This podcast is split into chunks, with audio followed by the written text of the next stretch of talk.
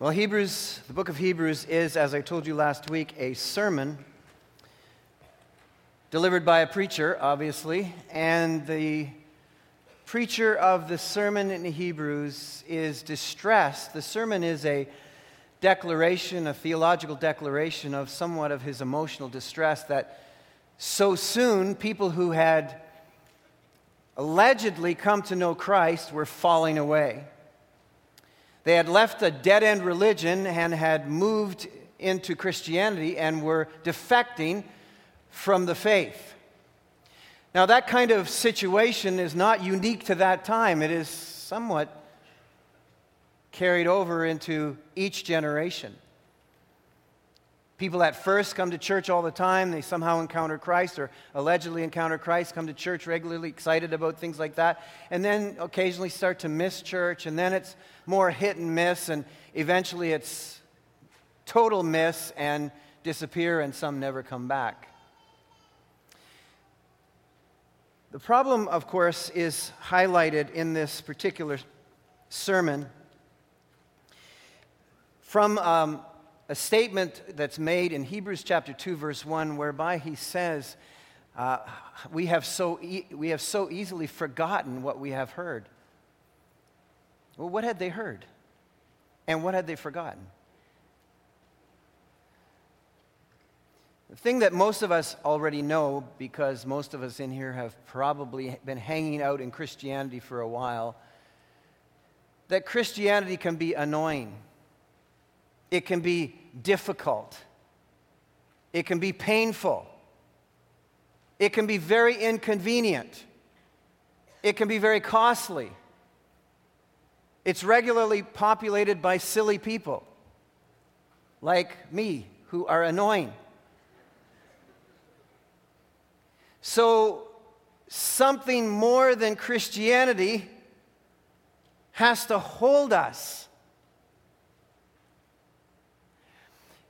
It's interesting that um, the delivery of sermons has not changed all that much, although, if you take the time to read all of Hebrews, all 13 chapters, you will find it's a very long sermon. Very um, high level theology and doctrine.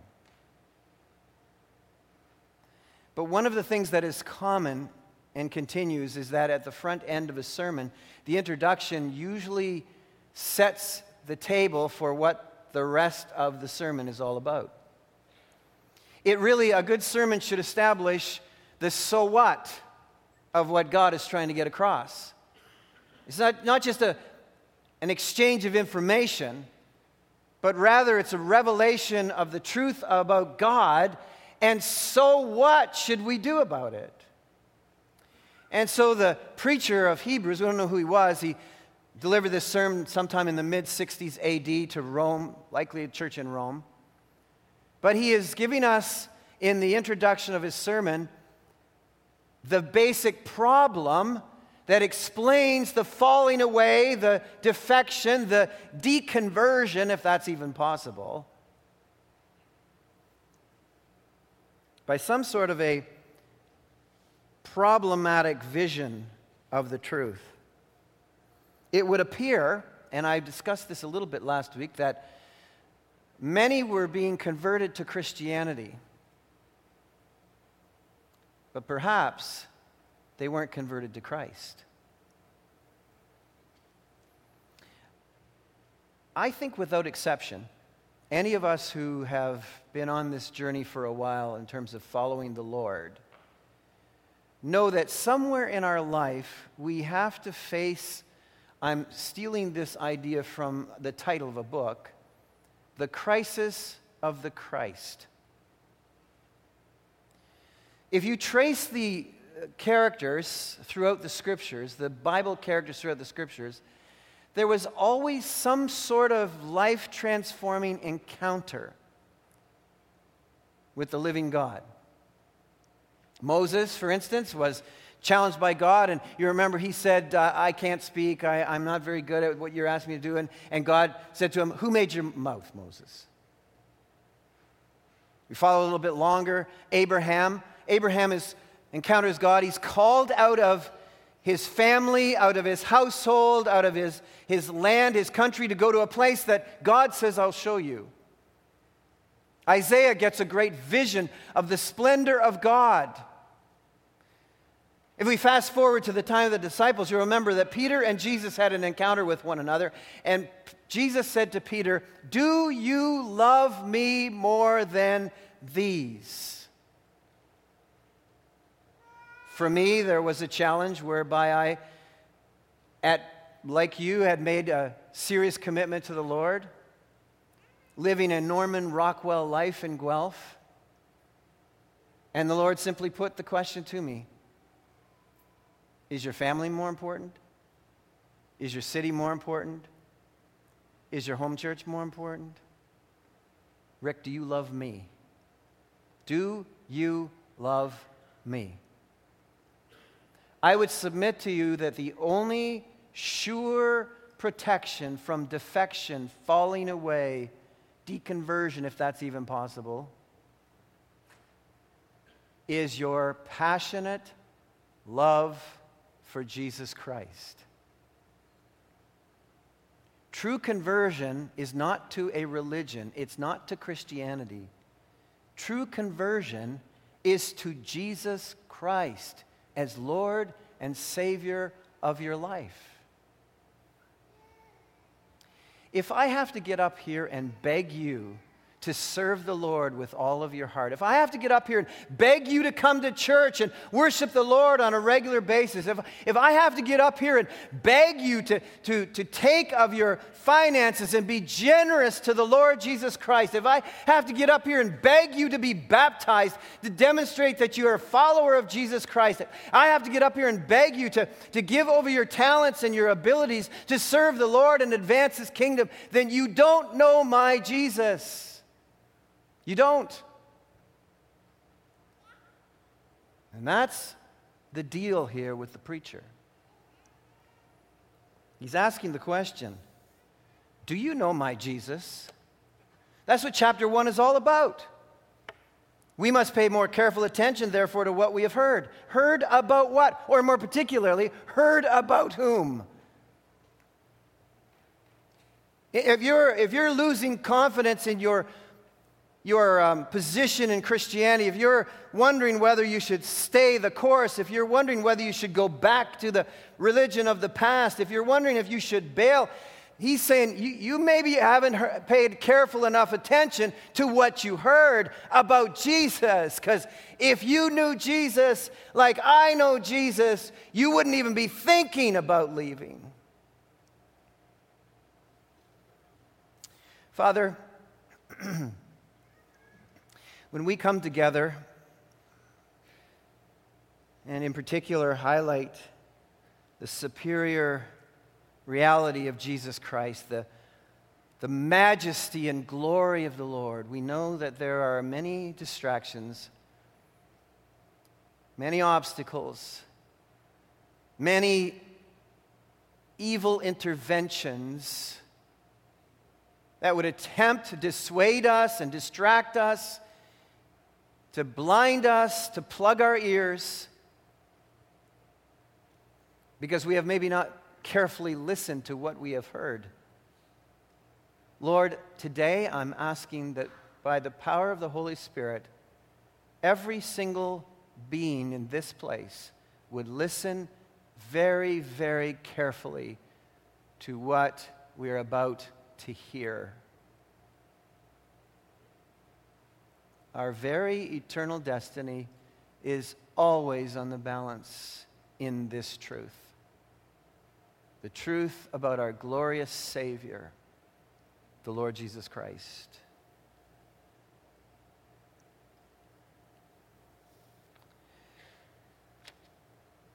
Marshall Segal, who's the managing director of the Desiring God Ministry, John Piper's organization wrote this in a blog recently that I, quite frankly, has been perhaps one of the more profound things that I've been thinking about and dwelling on for a long time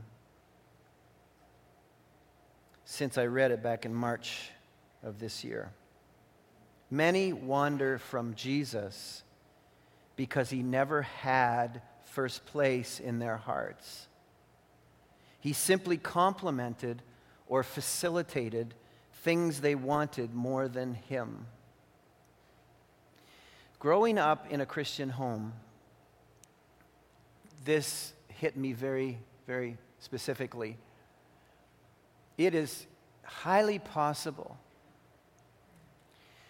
that we have been coasting along in the Christian context, hanging out with Jesus and his people, not because we loved him, but because it's familiar, it's family, it's the social thing to do, it's the Sunday habit. I, I can't remember ever a time in my life not coming to church every Sunday. I can't remember a time in my life. And so there's a lot of reasons why people hang out at church. They're lonely, they're looking for friendships, they're looking for a place to belong, they're looking for status. They're looking for a place to exercise some of the abilities they have. They're looking for family, they're looking for security. Maybe they're just simply trying to please a mate. That's not Christianity. Christianity is a life transforming relationship with the Lord Jesus Christ that, come thick or thin, will stick and stand the course.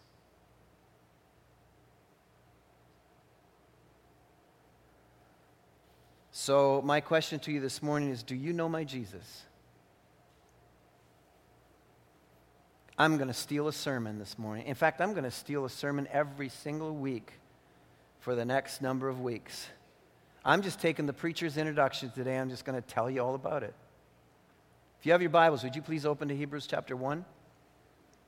Let me tell you about my Jesus. The first four verses, by the way, are one sentence. This is the most phenomenal introduction I've ever read to a sermon, right here. In one, in one sentence, the first sentence, it's like a knockover wow, I can't believe what this guy said.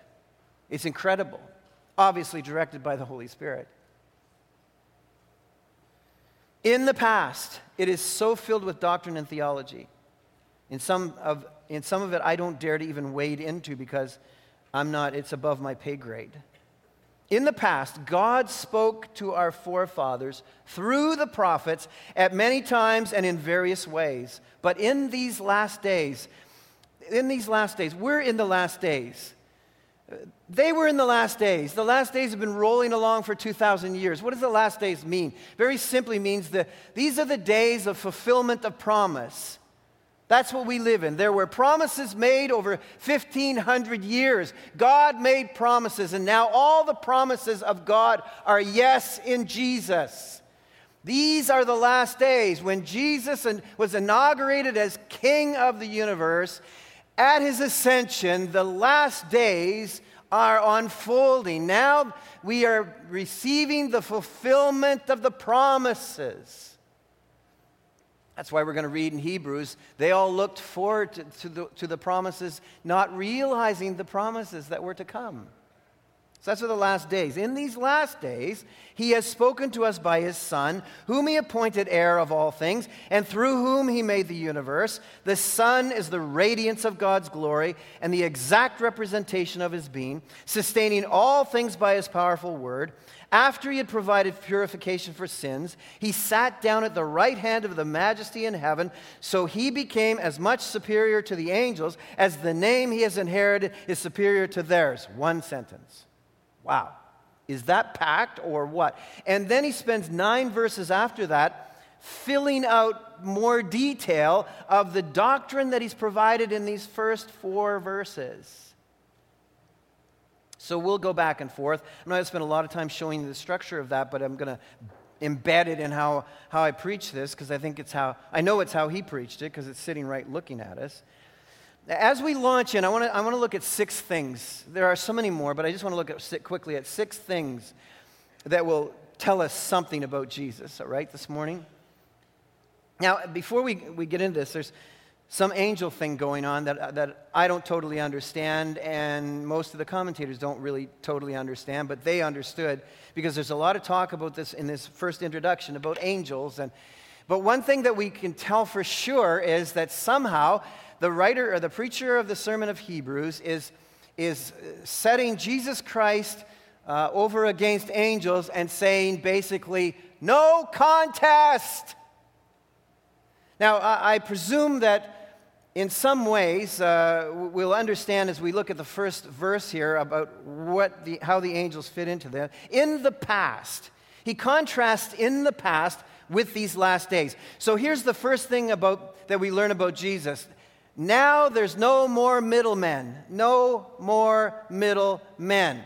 In the past, God spoke to our forefathers through middlemen, prophets who were, and regularly the revelation of God was mediated through the angels to prophets. You know that as you read through the scripture. In fact, the birth of Jesus Christ was gloriously proclaimed by angels as they danced in the heavens and proclaimed the glory of God.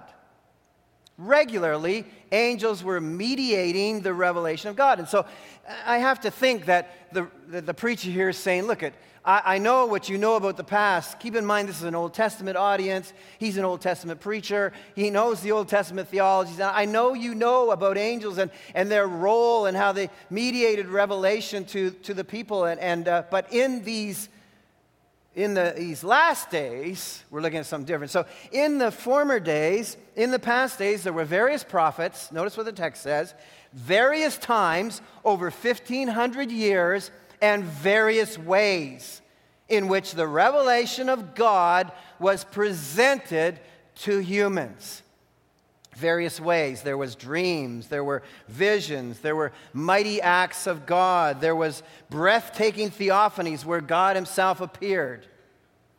That was the, and there's more ways than that. So in those days there's various prophets, various times, various ways. But in these last days the revelation of God is one way through the person and work of Jesus Christ as recorded in the canonized scriptures. That's what he's saying. That's what the preacher is declaring here. That the person and work of Christ is the final revelation of God. We have 15 years of progressive, what we call progressive revelation, where increasingly the people were encountering and learning more and more about God. In these last days, the revelation of God is now complete in the person and work of Jesus Christ. That's the declaration here. So, um, I see, therefore, no biblical warrant or support for a so called modern day prophetic ministry of new revelation. There is no biblical support for that. The final revelation of God is in the person and work of Jesus Christ. Period.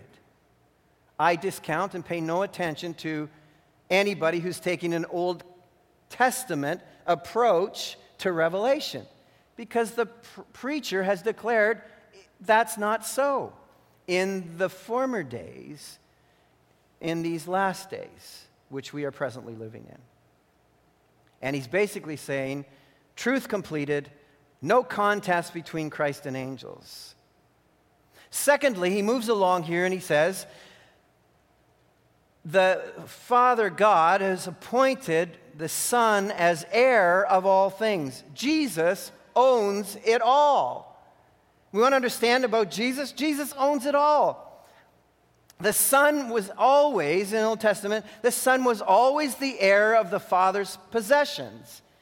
And so the declaration here by the preacher is that Jesus Christ owns it all. You think, you know, it's, it's, it's really, to be honest, it's, it's tragic, a bit laughable, a bit ridiculous that, that we should be discussing with each other the, the allocation of our, of our finances and our possessions in terms of the work of God. Don't we realize that Jesus owns everything that we have? We've only been appointed stewards of what he, what he has given to us. Everything that you possess is a, is a possession, first and foremost, of Jesus Christ. That's what, there's a beautiful insight in the book of Revelation that helps us to understand that in this whole um, inheritance reality, Revelation chapter 5 and 6 talks about the seals, where, where in, in fact there's this great drama that's played out in heaven that, that John has been given privy to have a vision of. And it's played out whereby Jesus Christ, by the way, is the center of worship attention in heaven. The Lamb of God is the center of attention. And there's this lament that John sees this vision and he's weeping and saying, Who, as they're declaring in heaven, who is worthy to open the seals of the will and testament of the Father? It's the will and testament of the Father of the whole universe, the earth, the heavens and the earth, which he is willing and handing over as an inheritance to the Son. And so you have this drama played out. And in Revelation 5, uh, the, one of the elders in heaven comes along and says, Do not weep.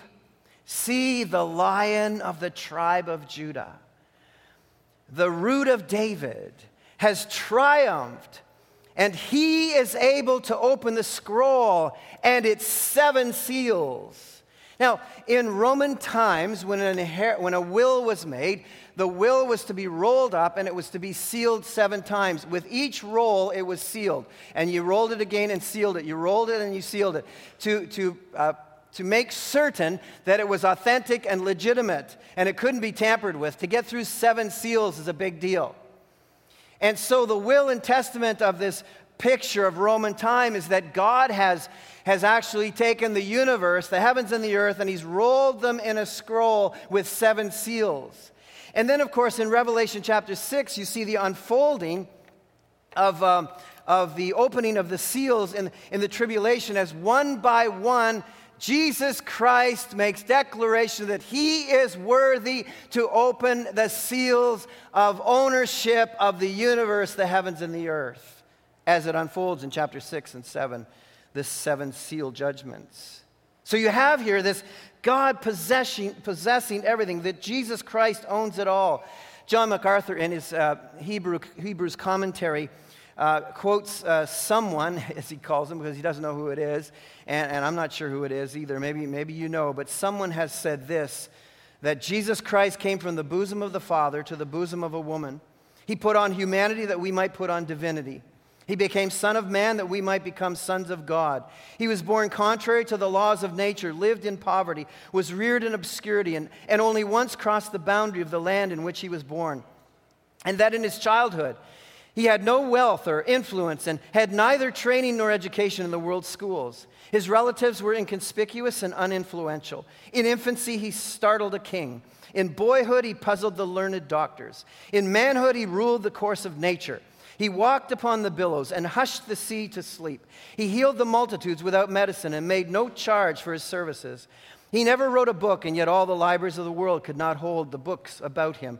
He never wrote a song, yet he has furnished the theme for more songs than all the songwriters together. He never founded a college, yet all the schools together cannot boast of as many students as he has. He never practiced medicine, and yet he has healed more broken hearts than all the doctors have healed broken bodies. This Jesus Christ is the star of astronomy, the rock of geology, the lion and the lamb of zoology, the harmonizer of all discords, and the healer of all diseases. Throughout history, great men have come and gone, yet he lives on. Herod could not kill him, Satan could not seduce him, death could not destroy him, and the grave could not hold him. Do you know my Jesus?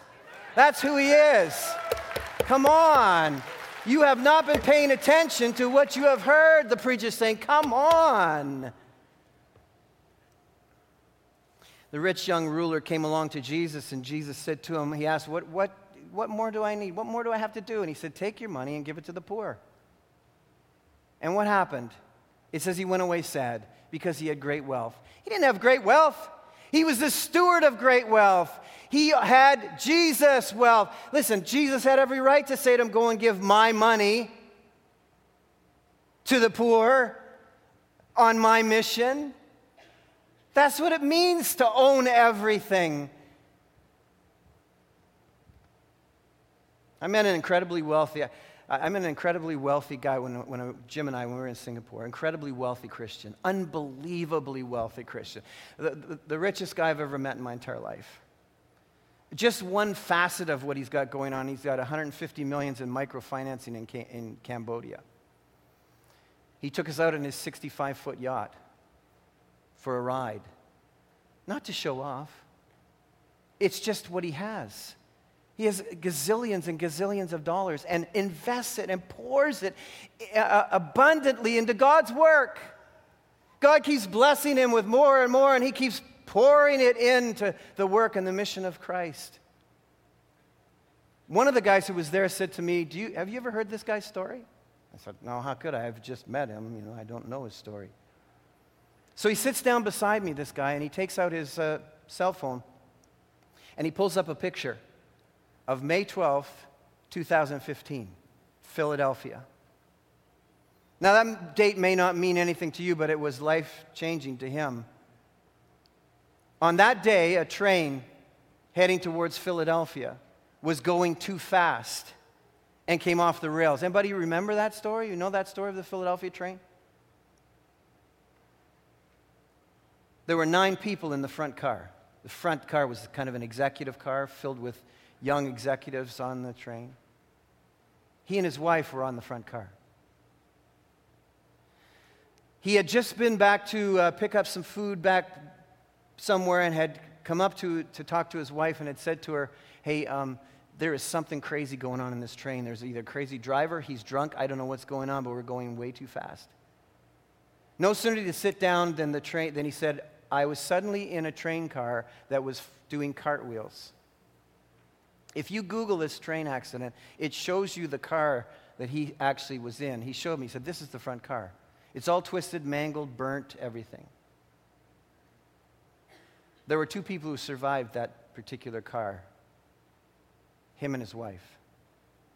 Everyone else was killed in that car. In fact, when he was stumbling around, the paramedics and the EMS people, they, they, they said, Where were you? And he said, We were in that car. They said, No, you weren't in that car. Nobody survived that car.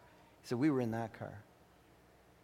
But get this as the thing settled, there was one small window for which they could climb out of. The thing was starting to go on fire. There was broken glass, all kinds of things.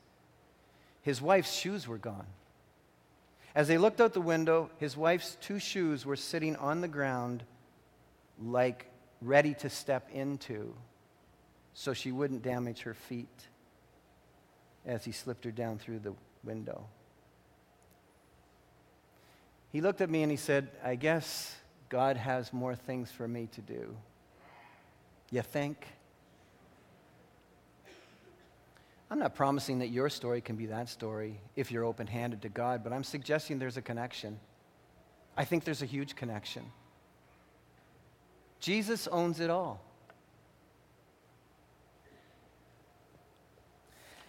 He goes on to say that not only is he appointed heir of all things, but through whom he made the universe.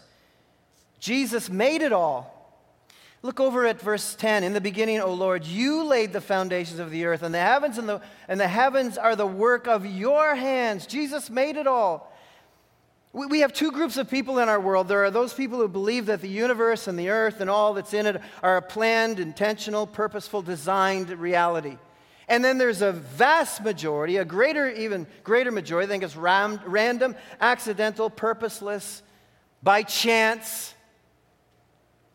Most intellectual places, that's where they land, that it's random and purposeless, and life is purposeless.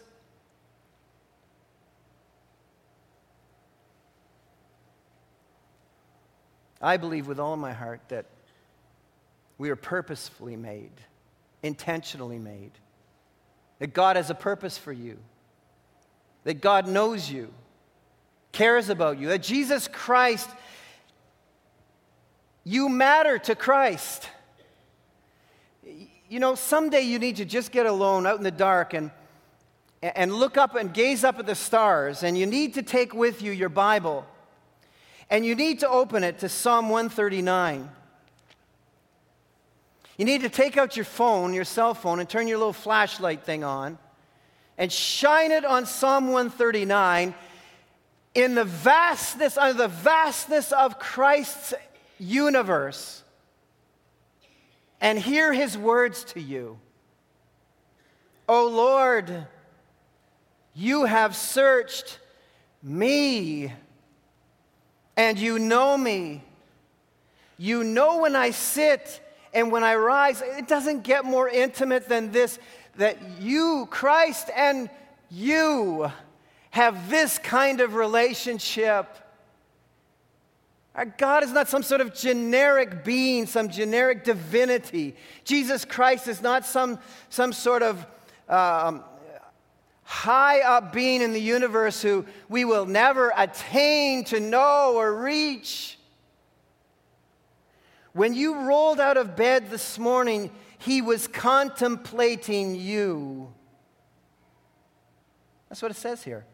You discern my going out and my lying down.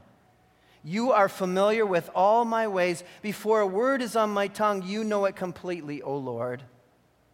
You hem me in behind and before. You have laid your hand upon me. Such knowledge is too wonderful for me, too lofty for me to attain. Where can I go from your spirit? Where can I flee from your presence? If I go up to the heavens, you are there. If I make my bed in the depths, you are there.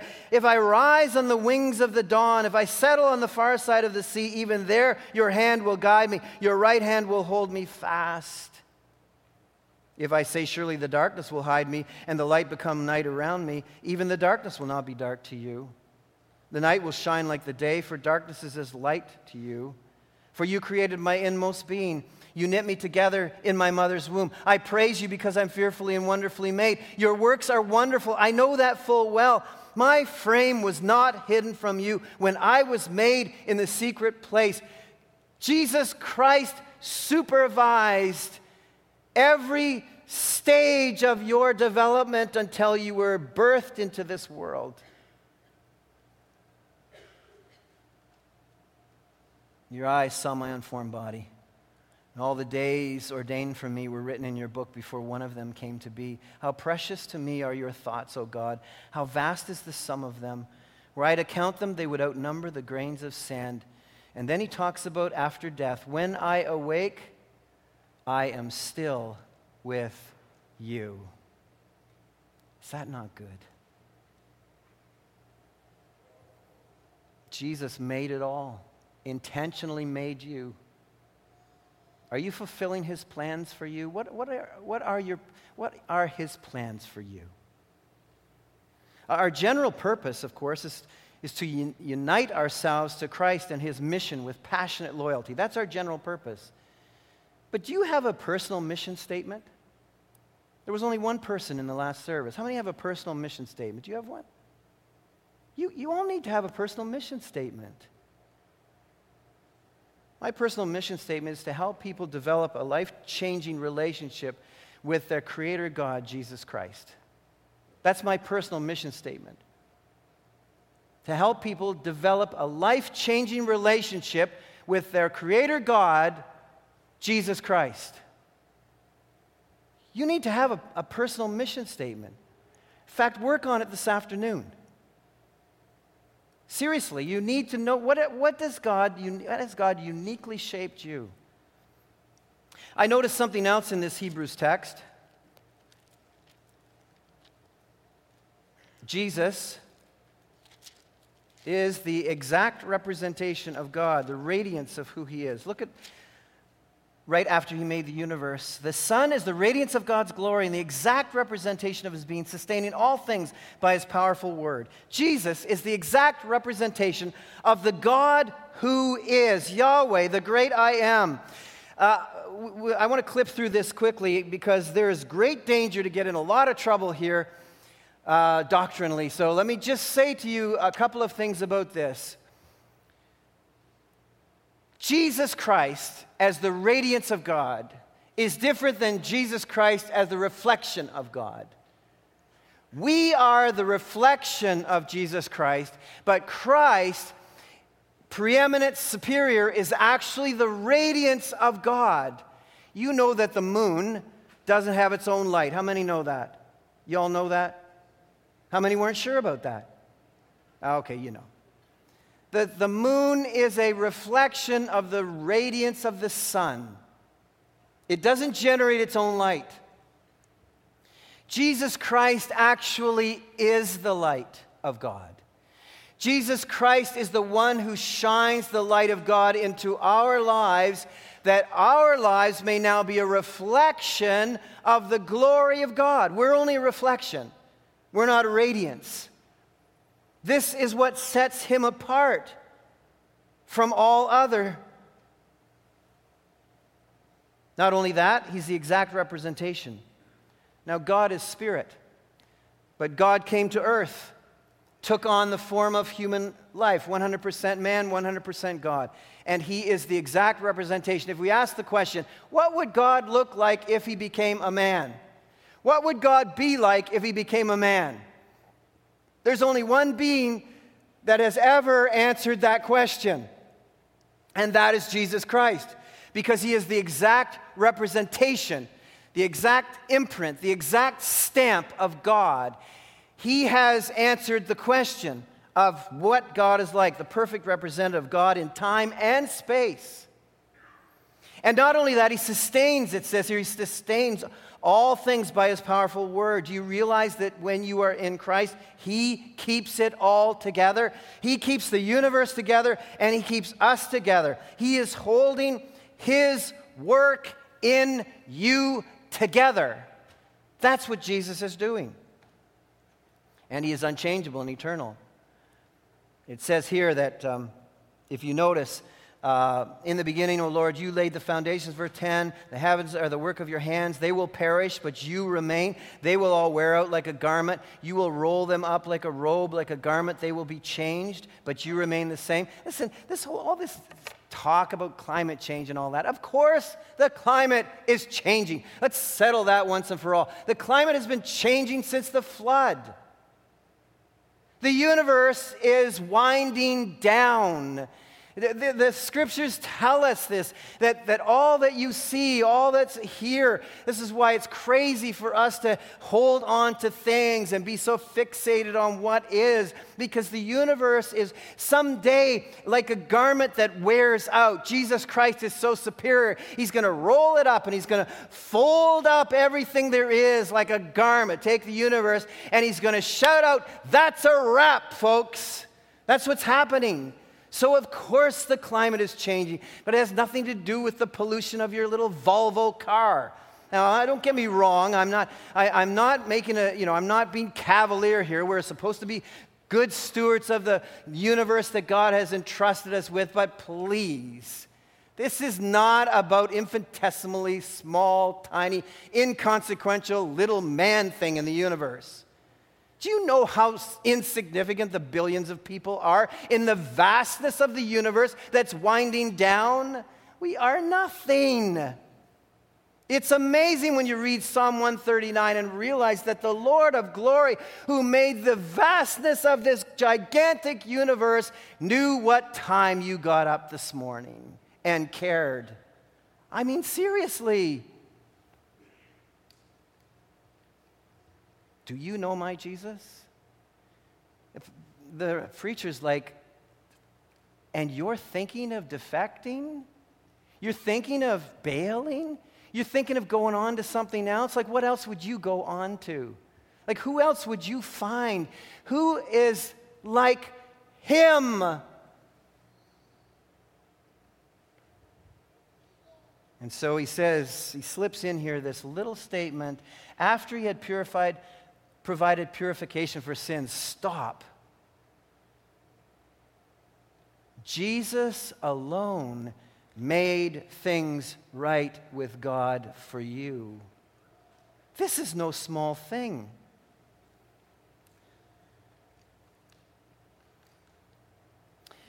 It's an amazing thing that Jesus Christ, that God loved us so much that he would send his son to die for us. This is not a small thing, this is a huge thing. He talks here about, we know that, that, that at the end of this for us, at the end of this for people, there's a paycheck. The wages of sin is death. That's the paycheck that all of us are going to be handed. All of us, every human being is appointed on a man once to die. We're going to find that out in Hebrews. And after that, the judgment. There's going to be a paycheck. The wages of sin is death. Everybody's dying. But the gift of God is eternal life through Jesus Christ alone. But there's a segment of humanity who has paid attention to what they have heard, the preacher says, who have recognized that they can cash in that paycheck for a gift, a free gift of God of eternal life through Christ Jesus, who died that we might have our sins forgiven. Without the shedding of blood, there is no forgiveness of sins. Hebrews chapter 9, 22. And only the blood of Jesus can cleanse us from our sins. 1 John 1 7. So, destiny is distilled down to this simple to understand reality. It is Jesus as your Savior or hell for all eternity. It's, it's that simple, that serious, that profound. That's what it comes down to. So, again, the preacher's saying, Where are you going to go? To what other religious leader are you going to follow? To what other religious system are you going to go? Because no other leader, no other system has made things right with God. And unless things are made right with God, you will go into an everlasting damnation eternity. But Christ, for those who have been listening to what they have heard, has provided purification for sins so that you can have your sins forgiven for good. And finally, he says, So are you cho- choosing, by the way, the purity of life you can have? And finally, he says this He sat down at the right hand of the majesty in heaven. So he became as much superior to the angels as the name he has inherited is superior to theirs. Jesus, finally, is at the top of everything. There's a, two uh, amazing things I want to point out to you here, and with that, we'll be completed. When Jesus had provided the purification for sins, it says he sat down. Now, that doesn't mean a whole lot to us, perhaps, but it meant a whole lot to those people who understand the Old Testament priest system. You see, when the priests would uh, sacrifice the animals, in lieu of the sacrifice ultimately of the Lamb of God. They would, all, they would stand and they would not sit down. Do you know why they wouldn't sit down? Tell me. Why didn't they sit down? There was a bold soul in the first service. It wasn't finished. The sacrifices had to continue over and over and over again. This is an amazing visual. When the Lamb of God provided purification for sins by his sacrifice, he went and sat down because it was finished. The once and for all sacrifice that takes care of the sins of the world was done, completed. And so he sat down. No more sacrifice. Preacher's saying, What are you going to do? Go back to a system of sacrifices? Our high priest sat down. And then he concludes it by noting that he is much superior to the angels as the name he has inherited is superior to theirs. Again, maybe not to us, but to an Old Testament community. When they heard this reference to the name, there was no other being in all the universe that was called the name Yahweh, the great I am, by his name. When the preacher points out that Jesus Christ has inherited the name, he's ascribing to him the ultimate status and rank position in the universe. That at that name, every knee shall bow and every tongue confess that Jesus Christ is Lord to the glory of the Father. That's why the preacher in Acts could say, There is no other name given under heaven among men whereby we may be saved. He doesn't have to say who it is. The name is the name is God, Jesus Christ. So let me ask you are you worshiping Him alone? There is no other name.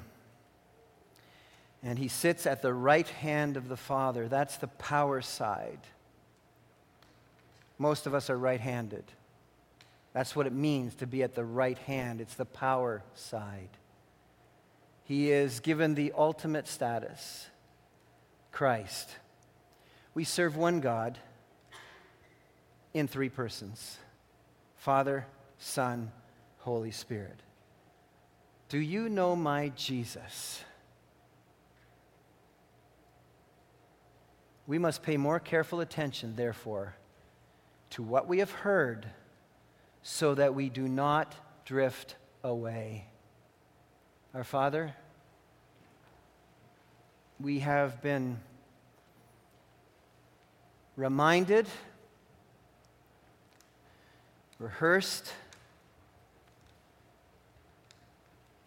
and um, by your word profoundly made aware again of the greatness of Jesus Christ, who is superior, the ultimate one. I pray, O oh God, that you would help each of us to examine our own hearts.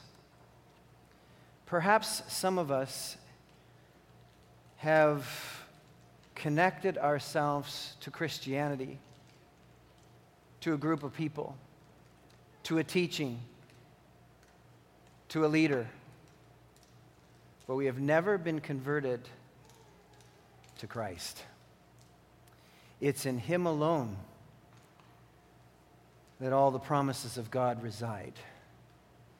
It's in Him alone that our sins are forgiven.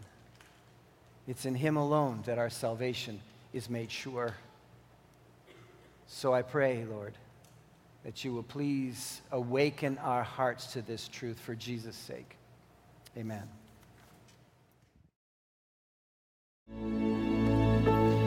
Church, in closing, let me remind you that Christianity cannot hold you.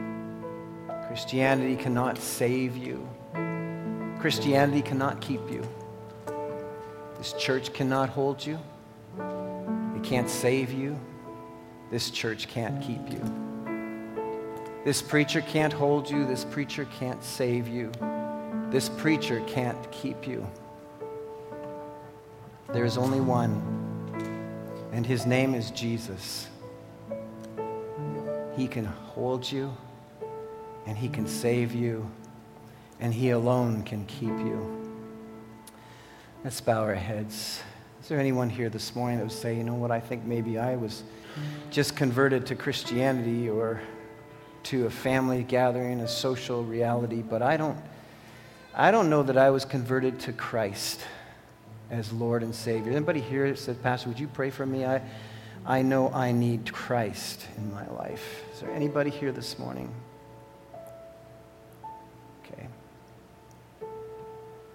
Anybody else?